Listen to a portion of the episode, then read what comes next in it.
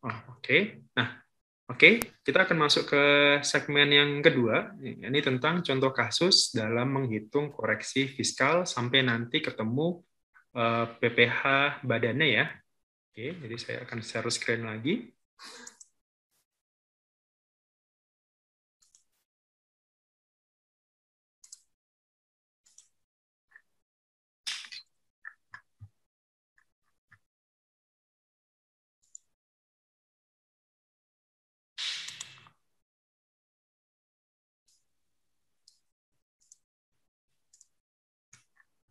Oke, okay. Share screen Word saya masuk di sini.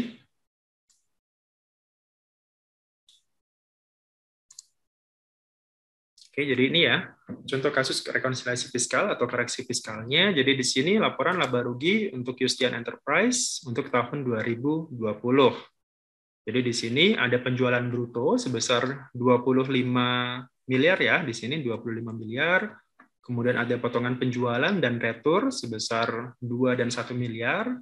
Penjualan bersihnya itu berarti sebesar dua puluh dua miliar. Jadi dua puluh lima dikurangi dua dan satu. Di sini dua puluh dua miliar. Oke, kemudian setelah itu kita menghitung H P P-nya, harga pokok penjualan, pembelian sebesar tujuh koma tiga, kemudian bahan baku awal sebesar sebelas, bahan baku akhirnya sebesar sepuluh koma sembilan. Berarti pemakaian bahan baku berarti berawal dari ini ya, pembelian ditambah bahan baku awal dikurangi bahan baku akhir. Hasilnya adalah tujuh koma empat miliar dari sini. Jadi ini ditambah ini dikurangi sepuluh koma sembilan ini. Kemudian setelah itu ada pemakaian bahan baku, di sini ada bahan baku pembantu, kemudian gaji dan upah, penyusutan, biaya lain-lain, kemudian total biaya produksi adalah sebesar pemakaian bahan baku ini ditambahkan dengan semua pemakaian biaya di sini. Jadi total biaya produksinya adalah sebesar lima belas miliar empat ratus juta rupiah. Jadi tujuh koma empat miliar ini ditambah dua koma lima, ditambah tiga koma lima, ditambah satu koma dua sekian, dan tujuh ratus delapan puluh lima hasilnya adalah lima belas miliar. Kemudian ditambah dengan proses barang dalam proses awal, dikurangi dengan barang dalam proses akhir, hasilnya adalah harga pokok produksi sebesar lima belas miliar lima ratus juta.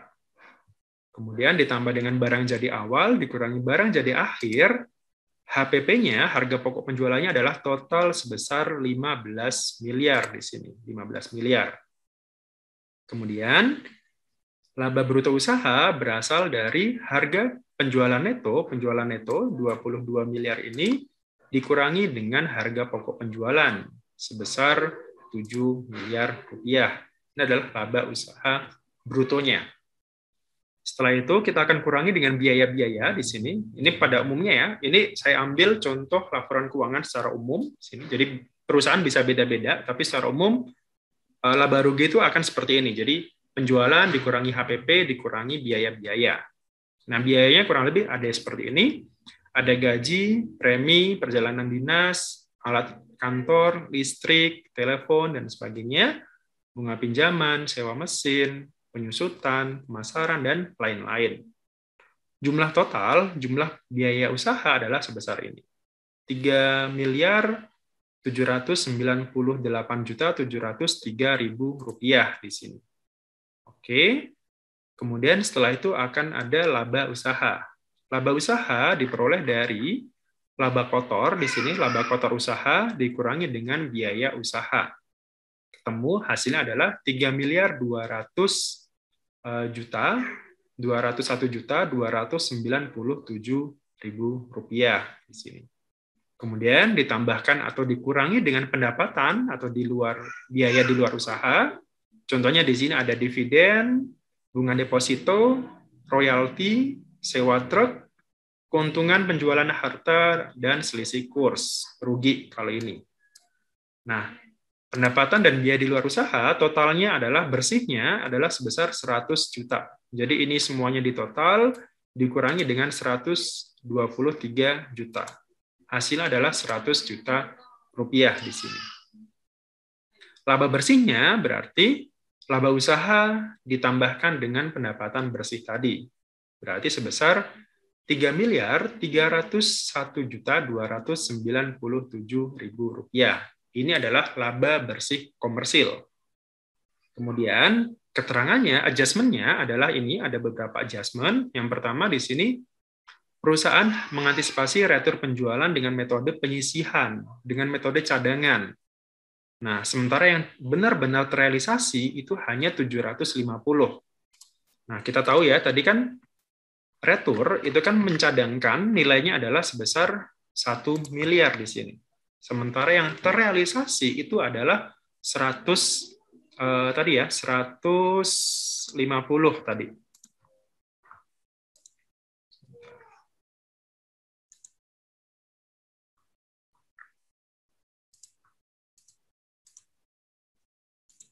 Oke, sebentar.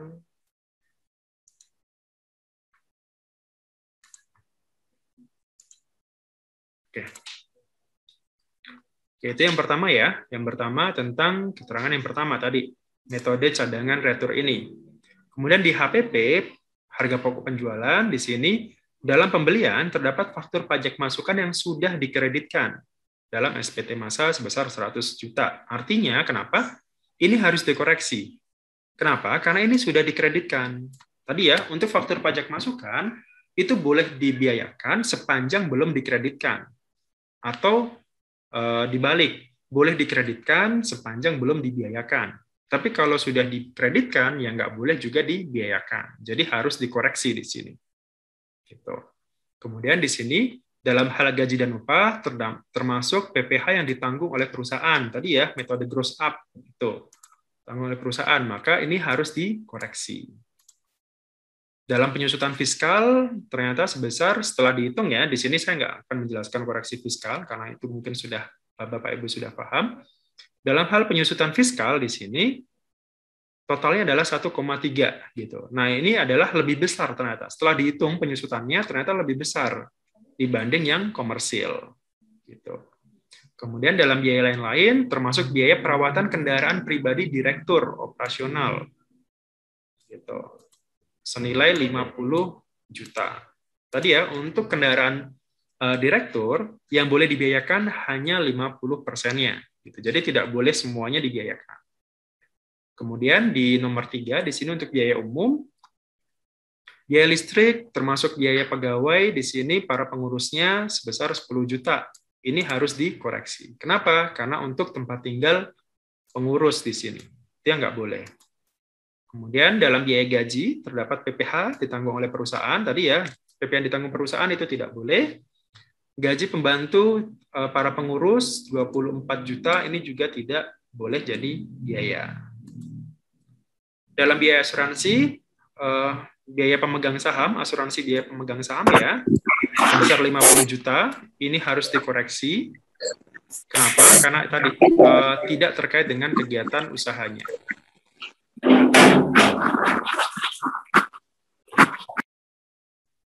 Oke, tidak terkait langsung dengan kegiatan usaha di sini, jadi harus dikoreksi. Pembagian obat-obatan untuk karyawan juga tadi sama ya, ini sifatnya natura di sini, jadi tidak boleh. empat puluh persen perjalanan dinas tidak didukung oleh bukti-bukti. Ini juga harus dikoreksi. Jadi kalau tidak ada buktinya, walaupun dia untuk kegiatan usaha atau untuk bukan untuk kepentingan pribadi, tetap harus dikoreksi. Jadi harus ada bukti dan dalam rangka kegiatan usaha. Oke, berikutnya untuk biaya telepon terdapat biaya penggunaan smartphone untuk divisi marketing tadi ya. Untuk penggunaan smartphone, biaya yang boleh jadi biaya itu hanya lima puluh persennya. Jadi kalau ini lima puluh juta, yang boleh jadi biaya hanya lima puluhnya saja. Apa hanya dua puluh lima jutanya saja. Kemudian ada yang namanya penghapusan piutang tak tertagih gitu. Di sini totalnya adalah eh, tadi totalnya biaya piutang tak tertagih adalah sebesar dua ratus juta di sini. Piutang tak tertagih. Kemudian di keterangannya di sini, di keterangannya sebesar tiga puluh juta untuk karyawannya. Jadi penghapusan piutang kepada karyawan tidak berhubungan dengan operasional perusahaan adalah sebesar tiga puluh. Piutang usahanya adalah sebesar seratus tujuh puluh. Wajib pajak telah menyerahkan ke D J P. Dari seratus tujuh puluh ini, ternyata lima ratus, seratus lima puluh-nya disetujui oleh D J P. Jadi atas piutang tak tertagih, itu paling tidak harus memenuhi syarat ya tadi ya. Pertama dari kegiatan usahanya, dan harus sudah dilaporkan ke D J P. Oh ini loh Pak, saya ada piutang tak tertagih sebesar dua ratus juta. Dari dua ratus juta ini, yang tidak tertagih benar-benar itu adalah seratus lima puluh-nya misalkan. Maka yang harus dikoreksi adalah yang lima puluh-nya. Gitu. Karena ya tadi ya, mungkin di sini tiga puluh jutanya untuk karyawan, sementara yang dua puluh jutanya itu tidak uh, tidak disetujui misalkan. Gitu. Jadi atas piutang tak tertagih itu syaratnya harus tadi harus sudah dilaporkan ke D J P, harus ada upaya yang sudah dilakukan untuk menagihnya tadi dan dalam rangka kegiatan usaha. Misalkan kita sudah sudah uh, katakanlah membuat iklan gitu, iklan bahwa perusahaan apa orang ini sudah membawa kabur uangnya misalkan seperti itu. Jadi harus ada upaya yang sudah dilakukan untuk menagihnya. Biaya penyusutan fiskal ini ya tadi ya yang diakui adalah yang fiskalnya. Biaya reparasi termasuk biaya perbaikan untuk mobil direktur sebesar empat puluh juta. Nah, ini juga harus dikoreksi. Mobil direktur ya tadi tidak boleh. Sementara sisanya untuk operasional. Biaya pemasaran terdapat dua puluh juta yang tidak ada buktinya gitu dan tidak ada daftar nominatifnya. Jadi saat di biaya entertain, biaya promosi, biaya pemasaran itu harus ada daftar nominatif, ada bukti-buktinya dan dalam rangka kegiatan usahanya. Kalau tidak ada salah satu dari syarat itu, maka harus dikoreksi. Kemudian ada rincian untuk biaya lain-lain. Ini jamuan tamu yang tidak ada daftar nominatifnya harus kita koreksi. Sumbangan kemerdekaan harus kita koreksi. Sumbangan untuk COVID lima belas juta tidak perlu kalau ada syarat ketentuannya dipenuhi ya. Tadi eh, ada buktinya buat laporan eh, sumbangan, penerimanya harus punya N P W P dan sebagainya. Ini sudah saya jelaskan di P M K delapan delapan tiga kemarin. Denda ini semuanya harus dikoreksi karena sanksi, sanksi itu harus dikoreksi semua. P B B boleh, tapi karena di sini rumah direktur itu harus dikoreksi. Jadi atas rumah direktur ini tidak boleh jadi biaya. Pajak daerah untuk reklame, misalkan untuk reklame perusahaan ya, itu boleh. Pajak daerah semuanya boleh. Faktur pajak pedagang eceran, ini boleh. Misalkan kita belanja di Mitra Mart, Indomaret, atau grosir gitu ya, kita terima struk belanja. Struk belanja itu kan faktur pajak bagi pedagang eceran. Nah, itu boleh jadi biaya. Gitu. Sepanjang belum dilaporkan di S P T masa ya. Jadi ini belum dilaporkan di S P T P P N. Pemberian bantuan sembako, ini bentuknya natura, maka dia tidak boleh, jadi harus dikoreksi. Cadangan biaya, cadangan biaya tidak boleh. Gitu. Kecuali memang benar-benar ada buktinya, dan memang yang dibiayakan ini sekian, itu boleh.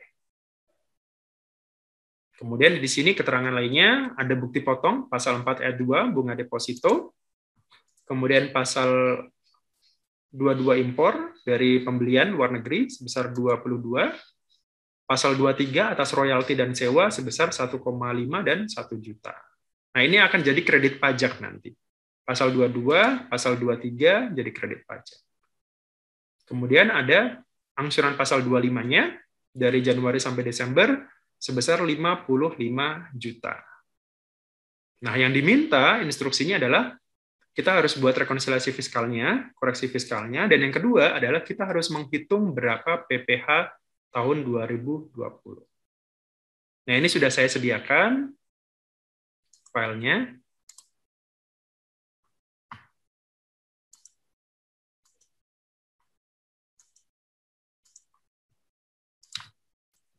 Oke, nah ini adalah koreksi fiskalnya tadi.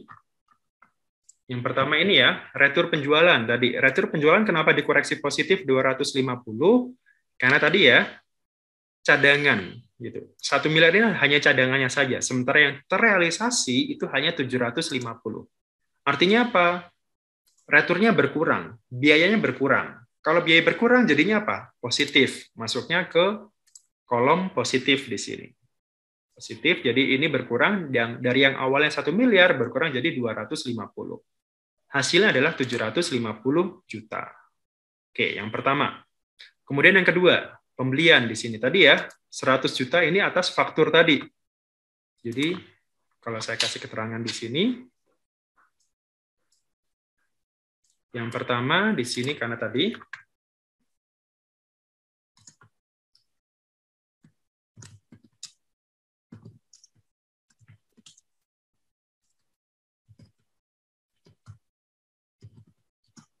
dengan retur tidak dapat dibiayakan, kemudian pembelian tadi faktur pajak masukan yang sudah dikreditkan itu tidak boleh jadi biaya.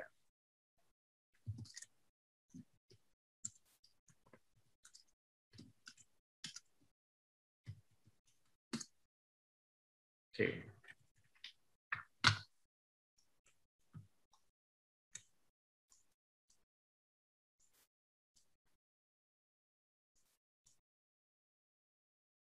Kemudian koreksi yang kedua, yang dari gaji dan upah ini ya, yang P P H yang ditanggung oleh perusahaan tadi. P P H dua puluh satu, perusahaan uh, tidak dapat dibiayakan.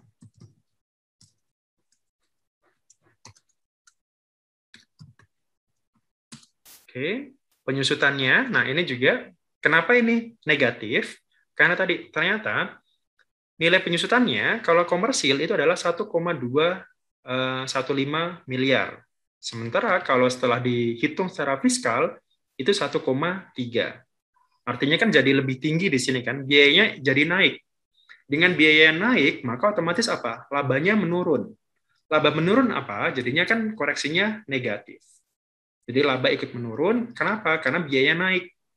Kalau seperti itu berarti koreksinya negatif.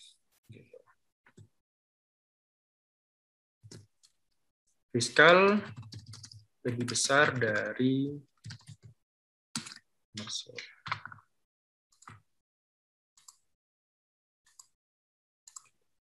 Berikutnya biaya lain-lain tadi yang lima puluh juta, lima puluh juta ini berasal dari, saya cek dulu.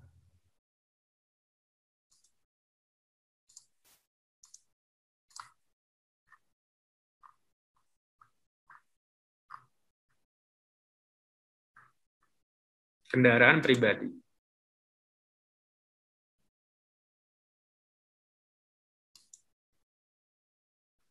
Oke.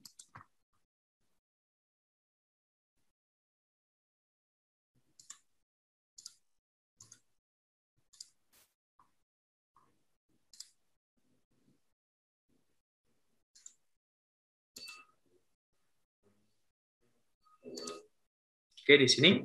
Dalam biaya lain-lain terhadap biaya perawatan kendaraan pribadi direktur operasional. Nah, ini kan kendaraan pribadi ya, gitu. Nah, kalau kendaraan pribadi ya nggak boleh. Yang boleh adalah kendaraan direksinya, kendaraan eh, perusahaan, tapi dipakai untuk direksi. Jadi kalau untuk kendaraan yang sifatnya pribadi, yang tidak ada kegiatan usaha, tidak ada hubungannya dengan kegiatan usaha, maka itu harus dikoreksi penuh. Gitu. Biaya untuk kepentingan pribadi.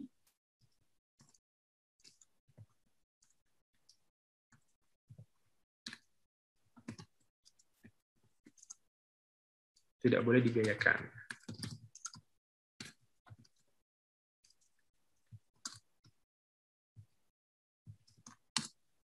jadi setelah itu akan dihitung. Jadi ini eh, apa berkurang ya. Jadi apa angka ini adalah ini dikurangi positif, ditambah negatif. Hasilnya adalah ini. Maka nanti biaya produksinya adalah sebesar ini. Dari yang awalnya kalau komersil adalah lima belas miliar ya, lima belas miliar empat ratus, sekarang berkurang menjadi lima belas miliar dua ratus lima belas. Oke, kita hitung sama. Kalau di sini tidak ada perbedaan. Laba usaha jadinya awalnya itu tujuh miliar, sekarang nambah. Nambah labanya nambah. Jadi tujuh ratus dua puluh lima juta, tujuh miliar dua ratus lima puluh juta. Oke, berikutnya ini Untuk gaji dan bonus tadi ya, koreksi-koreksinya ini adalah dua ratus lima puluh, itu P P h dua puluh satu tadi.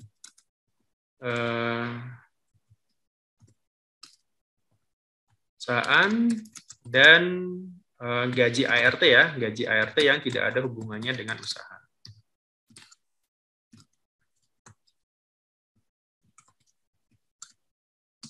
Oke, premi tadi untuk asuransi apa ke direksi dan juga penggantian obat-obatan itu tidak boleh.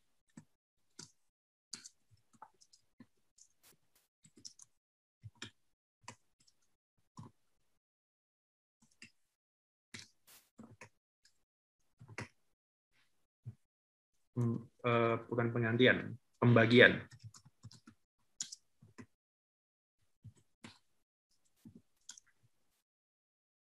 Tidak dapat dibiayakan. Karena tadi itu sifatnya natura. Natura itu tidak boleh jadi biaya. Perjalanan dinas tadi empat puluh persen-nya tidak ada bukti-buktinya, maka itu harus dikoreksi.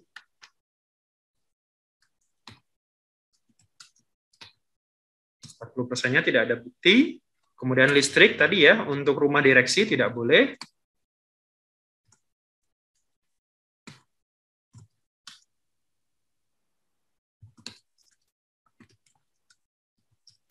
Tidak boleh jadi biaya. Telepon tadi, kan untuk, kalau kita perhatikan di soal, tadi kan lima puluh jutanya itu untuk smartphone, untuk kegiatan marketing gitu. Nelpon, nelpon klien, nelpon apa, uh, customer, dan sebagainya. Nah, yang boleh jadi biaya itu hanya lima puluh persen-nya. Artinya, di sini dari yang awalnya lima puluh juta untuk biaya smartphone, hanya boleh jadi biaya sebesar lima puluh persen-nya saja. Jadi biayanya itu hanya lima puluh persen dari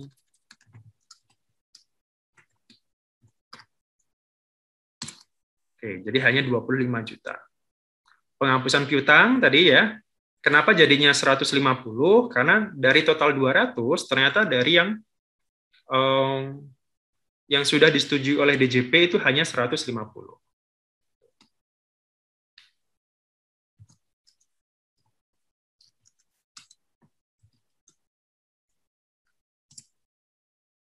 Bunga pinjaman tidak ada. Kemudian yang ini reparasi. Tadi reparasi untuk mobil direksi ya. Itu juga sama, lima puluh persen untuk biaya .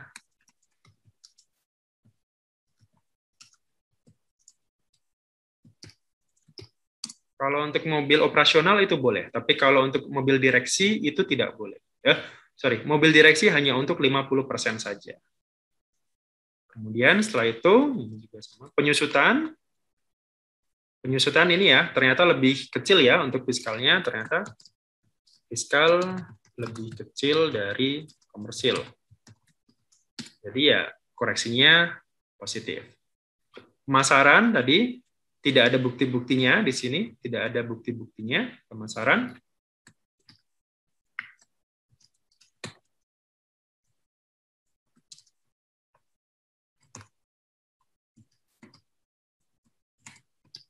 Jadi harus kita koreksi. Ini untuk biaya usaha, untuk biaya lain-lain yang harus dikoreksi. Yang pertama tadi, untuk jamuan tamu yang tidak ada koreksi, yang tidak ada daftar nominatif, itu semuanya berarti tujuh juta. tujuh juta di sini harus kita koreksi semuanya dari sepuluh yang tidak ada daftar nominatifnya sebesar tujuh juta. Artinya yang boleh itu hanya yang tiga juta. Sumbangan R I harus dikoreksi semua, karena tadi ya, sumbangan yang bukan bencana nasional tidak boleh. Sumbangan COVID ini boleh dengan catatan, gitu, dengan catatan harus ada buktinya di sini. Sanksi tidak boleh dikoreksi. P B B rumah direktur juga eh, harus kita koreksi. Pajak reklame boleh. Pemberian sembako tidak boleh. Faktur pajak masukan dari struk belanja, struk belanja dari pedagang eceran sepanjang untuk kegiatan usaha ya. Ini tetap tetap sekali lagi sepanjang untuk kegiatan usaha tadi boleh. Cadangan tidak boleh. Cadangan biaya tidak boleh. Artinya di sini dari total enam puluh enam biaya hanya sebesar dua puluh lima juta saja yang boleh jadi biaya di sini. Kemudian setelah itu biaya usaha lain totalnya adalah biaya usaha adalah sebesar ini, naik turun ya biayanya dari yang awalnya tiga miliar tujuh ratus sekarang turun jadi tiga miliar tiga ratus. Makanya kenapa banyakkan yang fiskal di sini, banyakkan yang laba. Kemudian kita hitung di sini dividen. Dividen sekarang ini harus kita, kalau dulu ya, kita cek dulu penyertaan sahamnya. Kalau dulu aturan yang lama sebelum ada Cipta Kerja, dividen dari P T Insani ini harus dipotong pasal dua puluh tiga karena di bawah dua puluh lima persen. Tapi kalau sekarang mau penyertaan sahamnya mau berapapun, sepanjang yang menerima adalah B P Badan, itu menjadi bukan objek di sini. Kita cek penghasilan.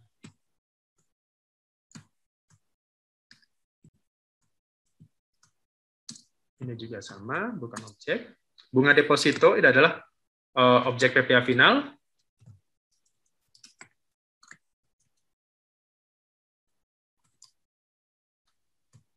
Jadi harus kita koreksi.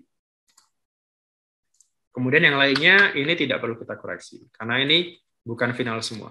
Royalti, sewa, sewa ini eh, asumsinya sewa terkait harta ya, bisa berupa motor, mobil, alat itu boleh. Tapi kalau sewa terkait bangunan itu yang menjadi objek final. Keuntungan harta ini juga boleh kita masukkan. Totalnya menjadi segini, hanya sebesar sembilan puluh delapan juta. Kemudian ada biaya rugi selisih kurs, hasilnya ini, kegiatan usaha ya, sepanjang kegiatan usaha, ini boleh. Kemudian, pendapatan bersihnya, dari yang awalnya seratus, sekarang minus dua puluh lima juta. Total penghasilan dalam negeri, segini. Kemudian, jumlah penghasilan neto bersih, ini adalah penghasilan neto fiskal ya,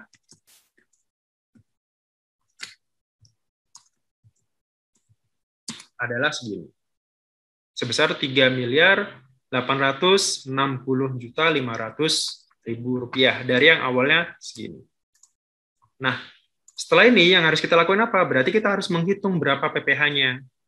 Nah, karena P P H-nya itu omsetnya adalah di sini dua puluh lima miliar, artinya kan kita pakai yang pasal tiga puluh satu E. Kalau P P H badan ya, kalau kita bahas P P H badan itu ada yang namanya P P H pasal tiga puluh satu E.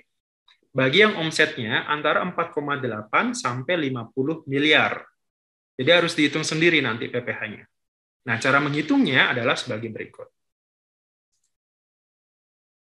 Kita lihat dulu peredaran brutonya berapa. Yang dipakai adalah peredaran bruto bersih ya, di sini peredaran bruto bersih berapa.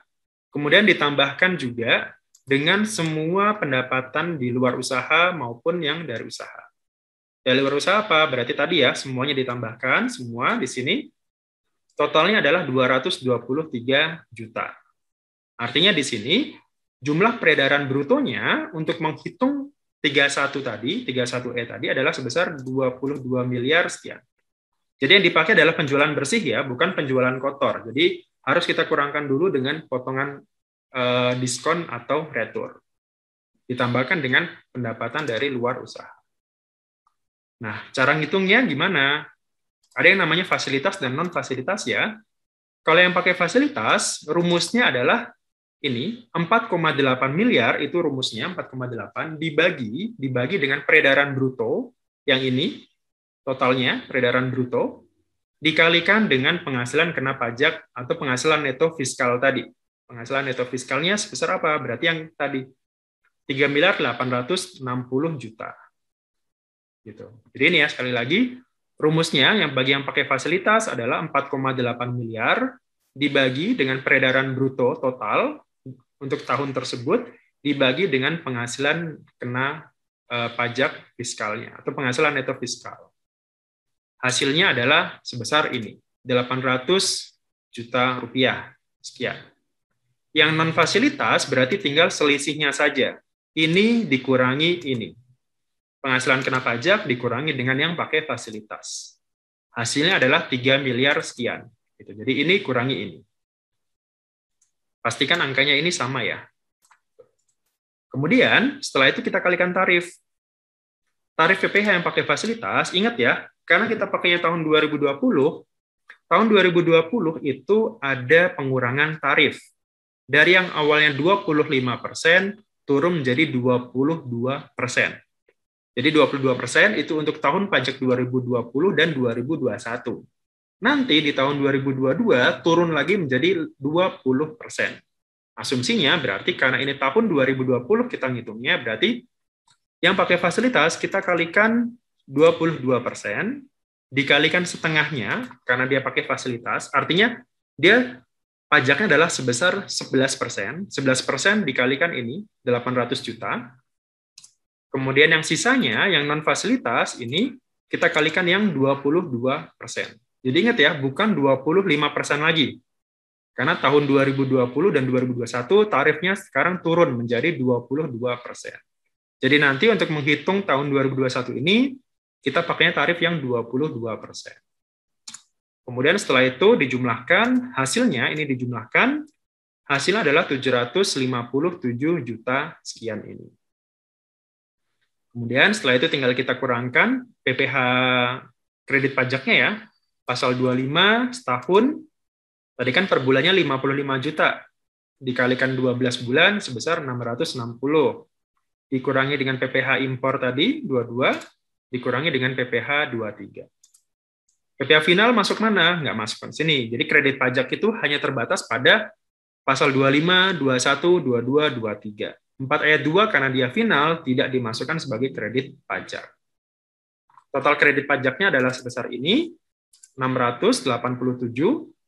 Maka P P H kurang bayarnya, di sini P P H kurang bayar, atau P P H pasal dua puluh sembilan ya, badan berarti sebesar tujuh puluh juta rupiah di sini. Inilah yang nanti harus dibayarkan sebelum dia lapor S P T tahunan. Nanti perusahaan harus membuat laporan keuangan, kemudian harus koreksi fiskal, kemudian nanti lapornya ya bisa menggunakan e-form P D F, atau I S P T, atau yang sejenisnya, kemudian nanti apa, laporkan dulu, kekurangan pajaknya ini harus distorkan dulu, paling lambat itu ya, badan paling lambat, jangan lupa, karena ini tanggal tiga eh, tahun pajak dua ribu dua puluh, berarti paling lambat adalah tiga puluh April. Mungkin Bapak-Ibu sudah paham lah kalau sampai sini. tiga puluh April dua ribu dua puluh satu. Nanti tahun pajak dua ribu dua puluh satu paling lambat adalah tanggal tiga puluh April dua ribu dua puluh dua. Oke, jadi kurang lebih seperti itu untuk menghitung koreksi sampai nanti P P H badan. Filenya ini akan saya berikan nanti untuk Bapak Ibu semuanya. Jadi nanti akan saya share lewat email yang sudah Bapak Ibu registrasikan.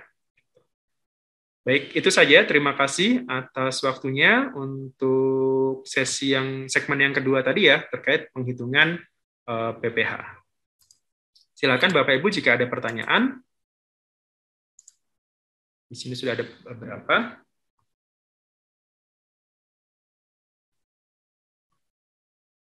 Oke, dari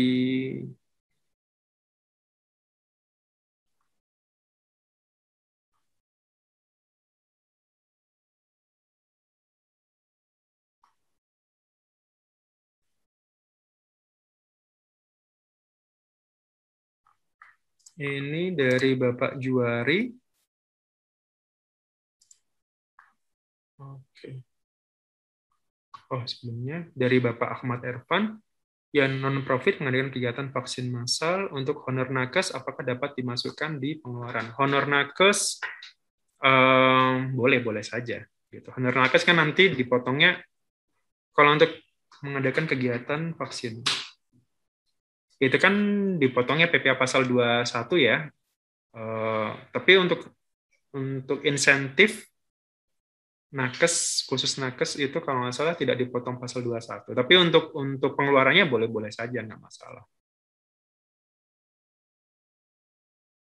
Kemudian dari Bapak Juwari, izin bertanya, untuk P P N ditanggung renteng, apakah bisa ditanggung renteng? Uh, Pendek ceritanya, P P N masukan yang kami terima ternyata tidak dibayarkan oleh lawan transaksi, di mana dia sudah tidak ada lagi kantornya, kami diminta membayar P P N kami kredit, yang kami kreditkan sebagai bukti pembayaran P P N plus invoice-nya hilang.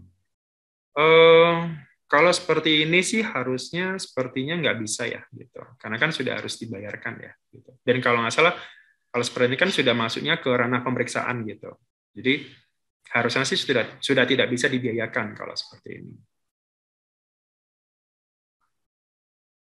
Kemudian dari Bapak Andi, terkait faktor pajak masukan yang sudah dikreditkan, kenapa tidak, kenapa bisa masuk kategori tidak boleh dibiayakan? Ya jelas ya, kan faktor pajak masukan itu hanya boleh dua, boleh dikreditkan atau boleh dibiayakan, nggak boleh dua-duanya. Gitu.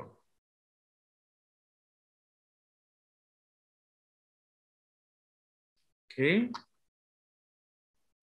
Untuk uang pensiun direksi apakah dikoreksi? Uang pensiun sepanjang itu dibayarkan bulanan, kan ada juga yang sifatnya bulanan ya, kan itu sudah dipotong, kan nanti akan, uang pensiun itu kan akan dipotong P P H Pasal dua puluh satu kan, nah itu nggak masalah gitu, itu nggak perlu dikoreksi, itu itu masukkan sebagai biaya, eh, apa ya, sama seperti biaya gaji lah gitu, sama seperti biaya gaji, gitu. Yang nggak boleh itu kan, kalau uang pensiunnya tadi dipotong P P H Pasal dua puluh satu, dan Pasal dua puluh satunya itu di ditanggung oleh perusahaan. Jadi bukan bukan uangnya ya, bukan gajinya. Yang nggak boleh adalah P P H-nya, gitu. Jadi bukan karena gajinya, bukan karena uang pensiunnya, enggak. Tapi atas P P H yang dipotongnya itu yang nggak boleh. Gitu. Baik itu Pasal dua puluh satu, baik itu Pasal dua puluh dua, final, itu nggak boleh dibiayakan. Tapi kalau atas biayanya, atas bunganya, atas uang pensiunnya, atas gajinya, itu boleh-boleh saja dibiayakan. Oke, kemudian izin tanya, kalau omsetnya cuma dua puluh miliar, tapi other income-nya besar banget sampai total penghasilan netonya di atas lima puluh miliar, apakah masih bisa pakai Pasal tiga puluh satu E?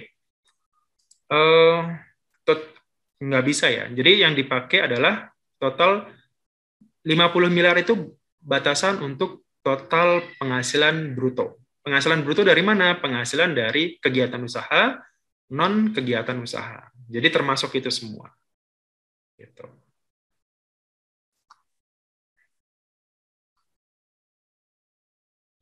E, dari Bapak Fen, izin tanya Pak, untuk kode unik pembayaran itu apakah dikenakan pajak? Kode unik pembayaran apa ini? Saya nggak paham kalau pembayaran kode pembayaran. Oke, dari Ibu Diana nanti boleh di di apa? Dijelaskan lagi Pak ya. Untuk dari Ibu Diana, biaya kendaraan dinas apakah biayanya diakui lima puluh persen atau tidak? Untuk kendaraan dinas yang sifatnya operasional boleh dibiayakan semuanya.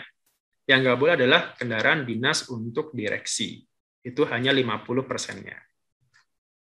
Dan yang kedua, pendapatan final atau sewa apakah dikoreksi atau tidak? Dikoreksi karena dia sifatnya final ya. Jadi semua pendapatan yang sifatnya final harus dikoreksi.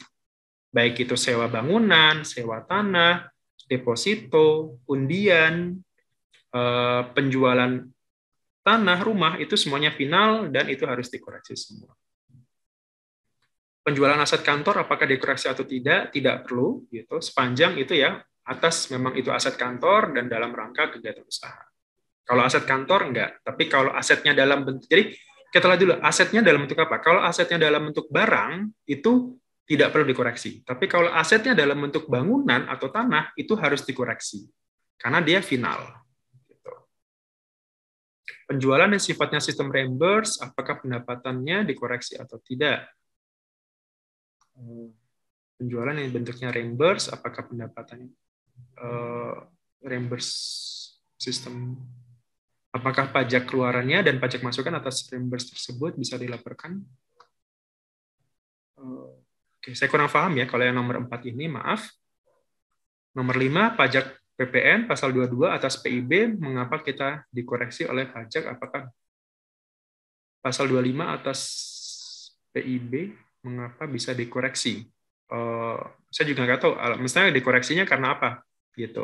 Apakah memang impornya ini memang tidak terkait dengan usaha atau tidak? Gitu. Karena kan tadi kita balik lagi, kalau memang secara aturan, sudah benar, tapi kalau ternyata memang dalam materialnya tidak dalam rangka kegiatan usaha, dokumennya tidak lengkap, atau untuk kepentingan pribadi, tetap harus dikoreksi. Gitu. Jadi kurang lebih seperti itu ya, tetap harus kita balikkan lagi ke aturan awalnya.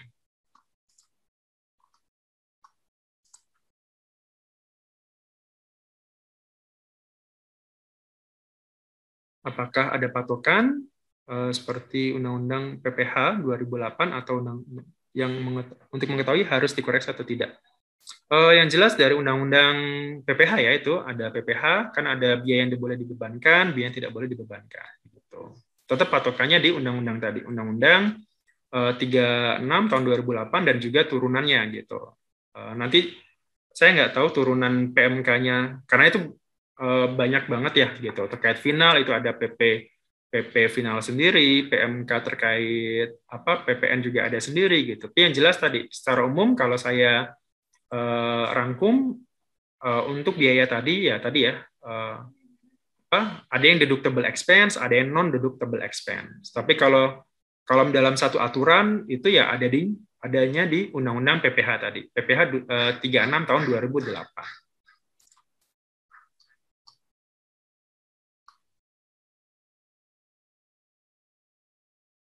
Dari Ibu Huma, P P H dua puluh satu ditanggung oleh perusahaan, tidak dapat dibiayakan. Iya, kalau ditanggung oleh perusahaan itu tidak boleh dibiayakan. Tapi kalau dipotong, ya silakan aja. Gitu. Lebih baik P P H dipotong oleh karyawan ya Pak ya, e, baru bisa di dibiayakannya ini, jadi sekali lagi ya, yang tidak boleh dibiayakan itu atas P P H-nya, bukan atas gajinya ya. Kalau gajinya boleh dibiayakan, boleh. Yang nggak boleh adalah P P H-nya. P P H hasil potongannya itu yang nggak boleh dibiayakan. Seperti itu. Oke, sudah. Kemudian silakan untuk bagi yang raise hand.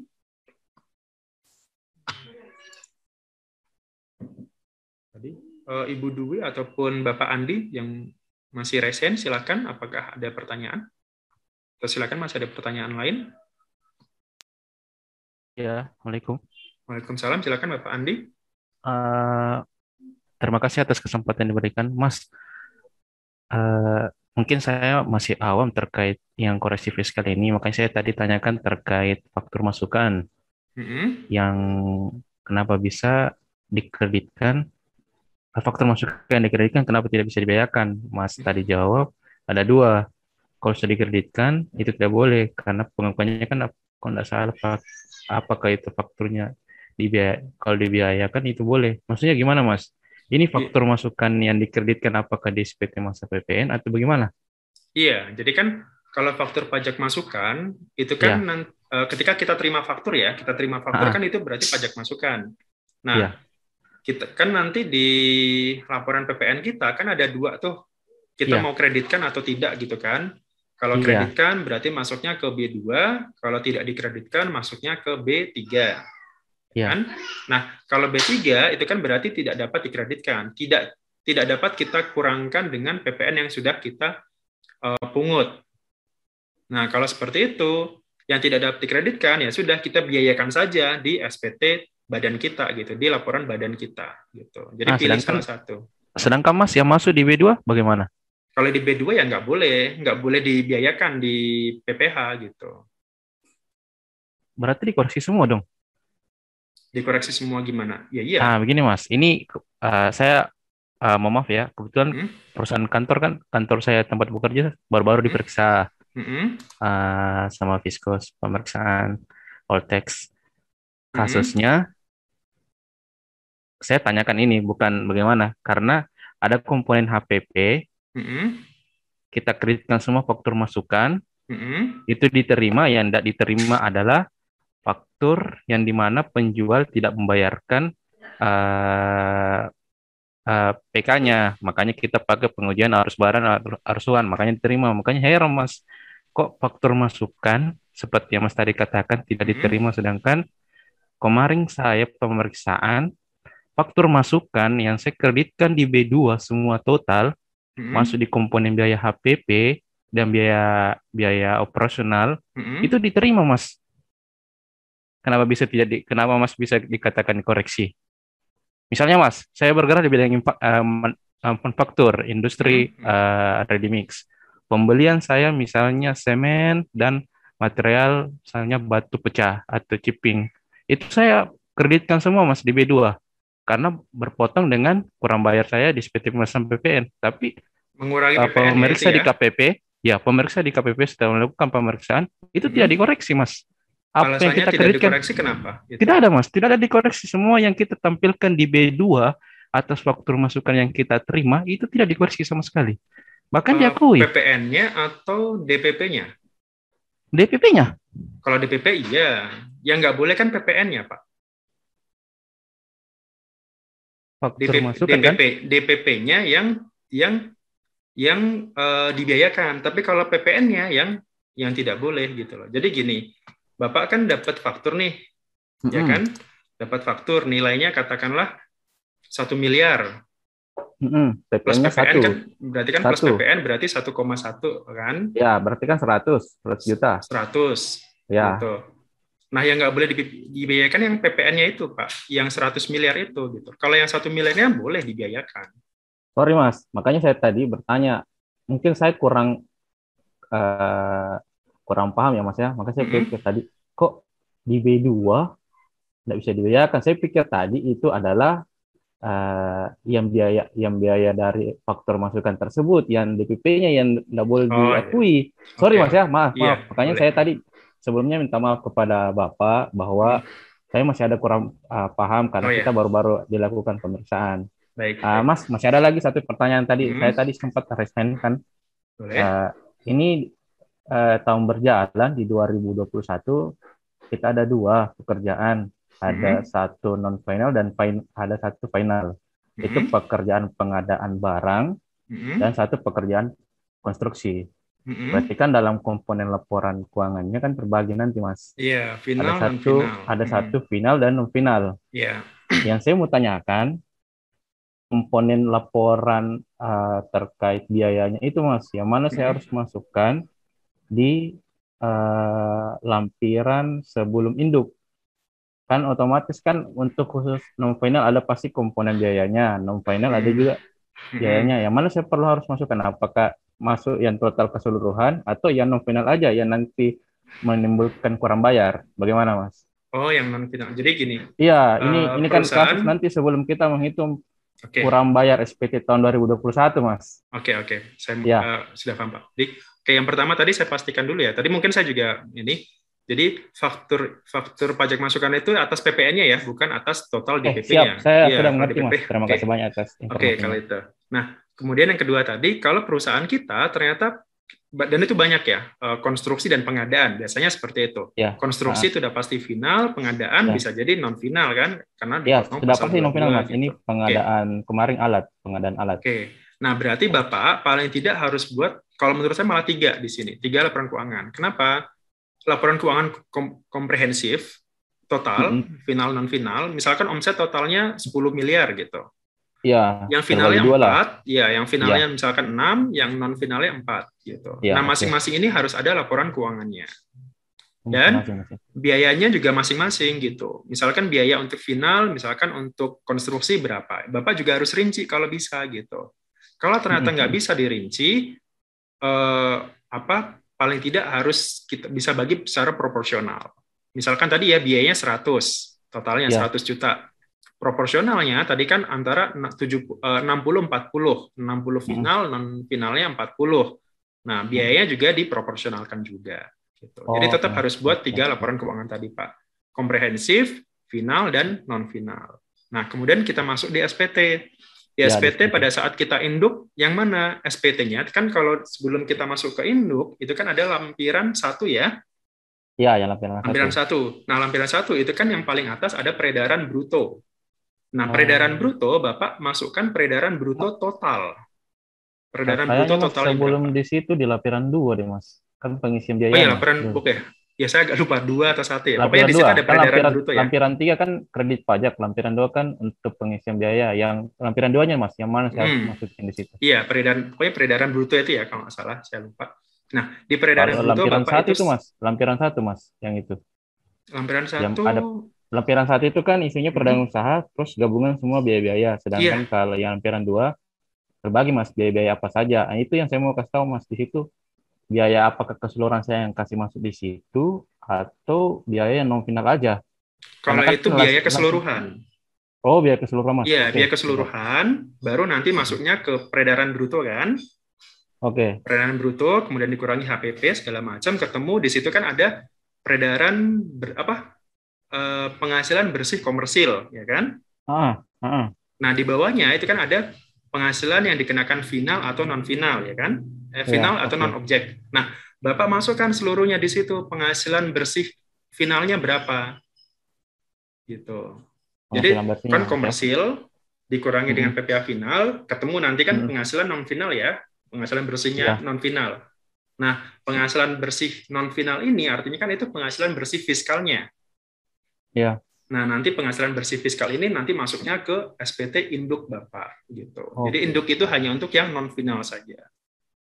Hmm, berarti tetap uh, biaya keseluruhannya dulu yang dimasukkan yeah, di lampiran yeah. lampiran dua, Mas, baru nanti dikurangi dengan uh, yang penghasilan bersih atas uh, final. Peng- peredaran usaha yang bersifat final, Mas, ya? Iya, iya. Oke, siap-siap. Terima kasih banyak atas semua informasi dan ilmunya, Mas. Sama-sama, Bapak. Ya. Baik.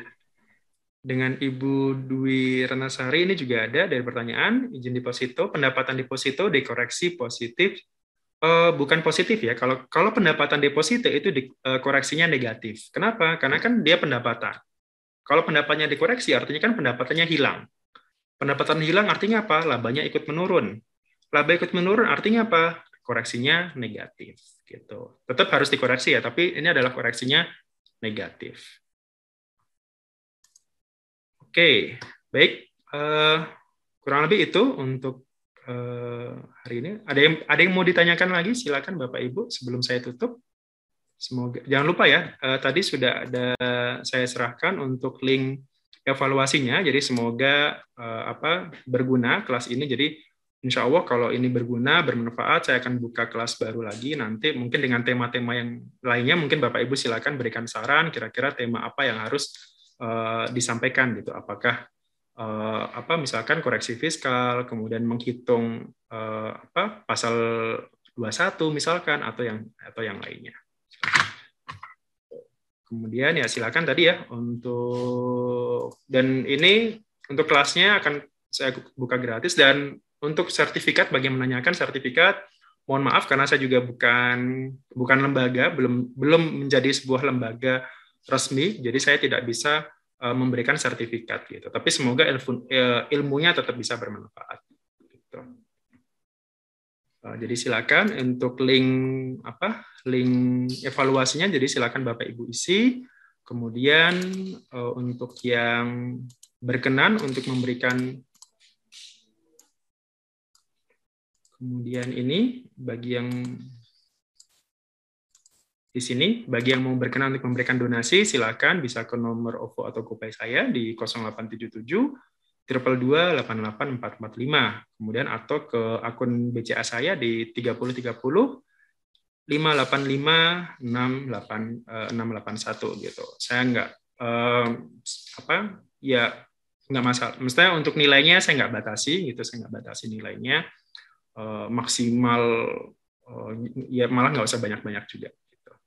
Oke, dan ini sosial media saya, jadi kalau misalkan ada pertanyaan, boleh silakan disampaikan aja ke WhatsApp saya, nol delapan tujuh tujuh ya, itu nomor saya. Kalau yang Bapak yang dapat Bapak WhatsApp dari saya tadi, itu adalah nomor nomor sekedar untuk broadcast saja, gitu. Jadi saya tidak, saya jarang kalau jawab di situ, tapi kalau misalkan, ya, nomor yang sering saya pakai adalah ini, nol delapan tujuh tujuh dua dua dua delapan delapan empat empat lima.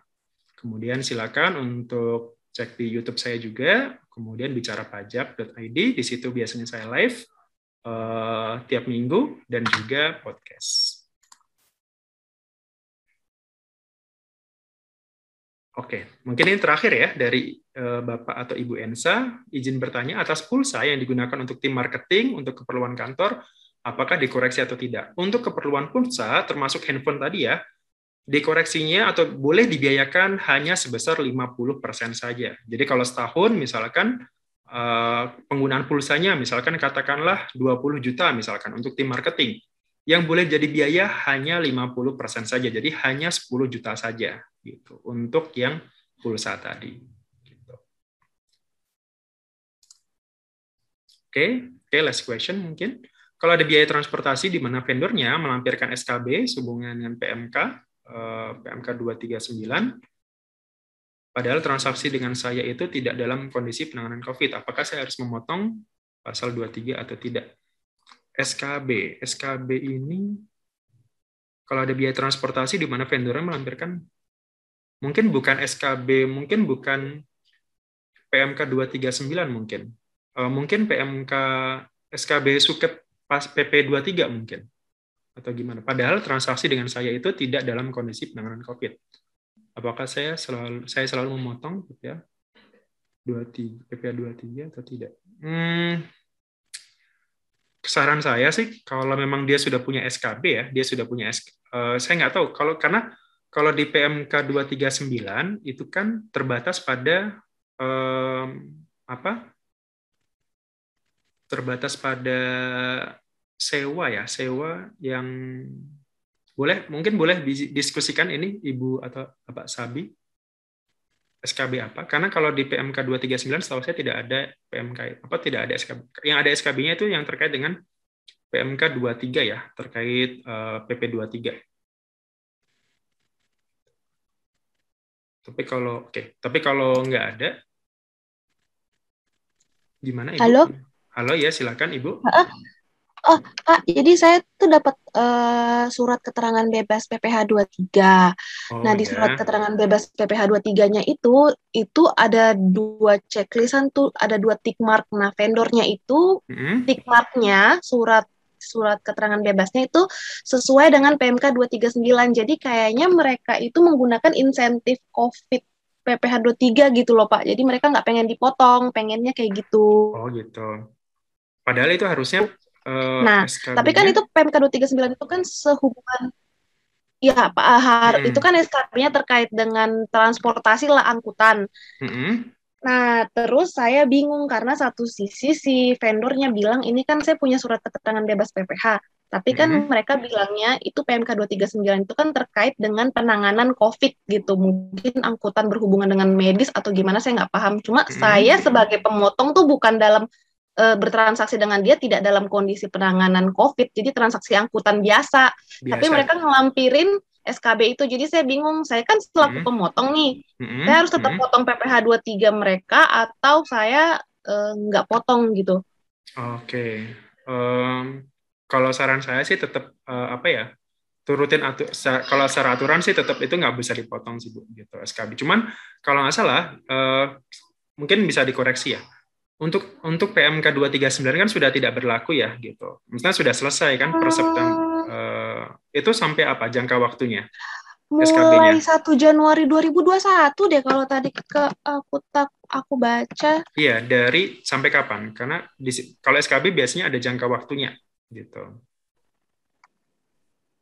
Iya, maksud aku kalau toh sampai September pun juga berarti S K B, kalau misalnya mereka masih melampirkan S K B itu aku tetap input, tetap lapor di ibu pot itu menggunakan S K B sehingga P P H-nya nol gitu. Iya, iya, gitu. Jadi kalau oh. memang dia punya S K B ya udah kita nggak bisa, maksudnya uh, kita nggak bisa potong gitu. Kalau dia bisa tapi, melampirkan itu. Tapi nanti nggak akan di challenge ya.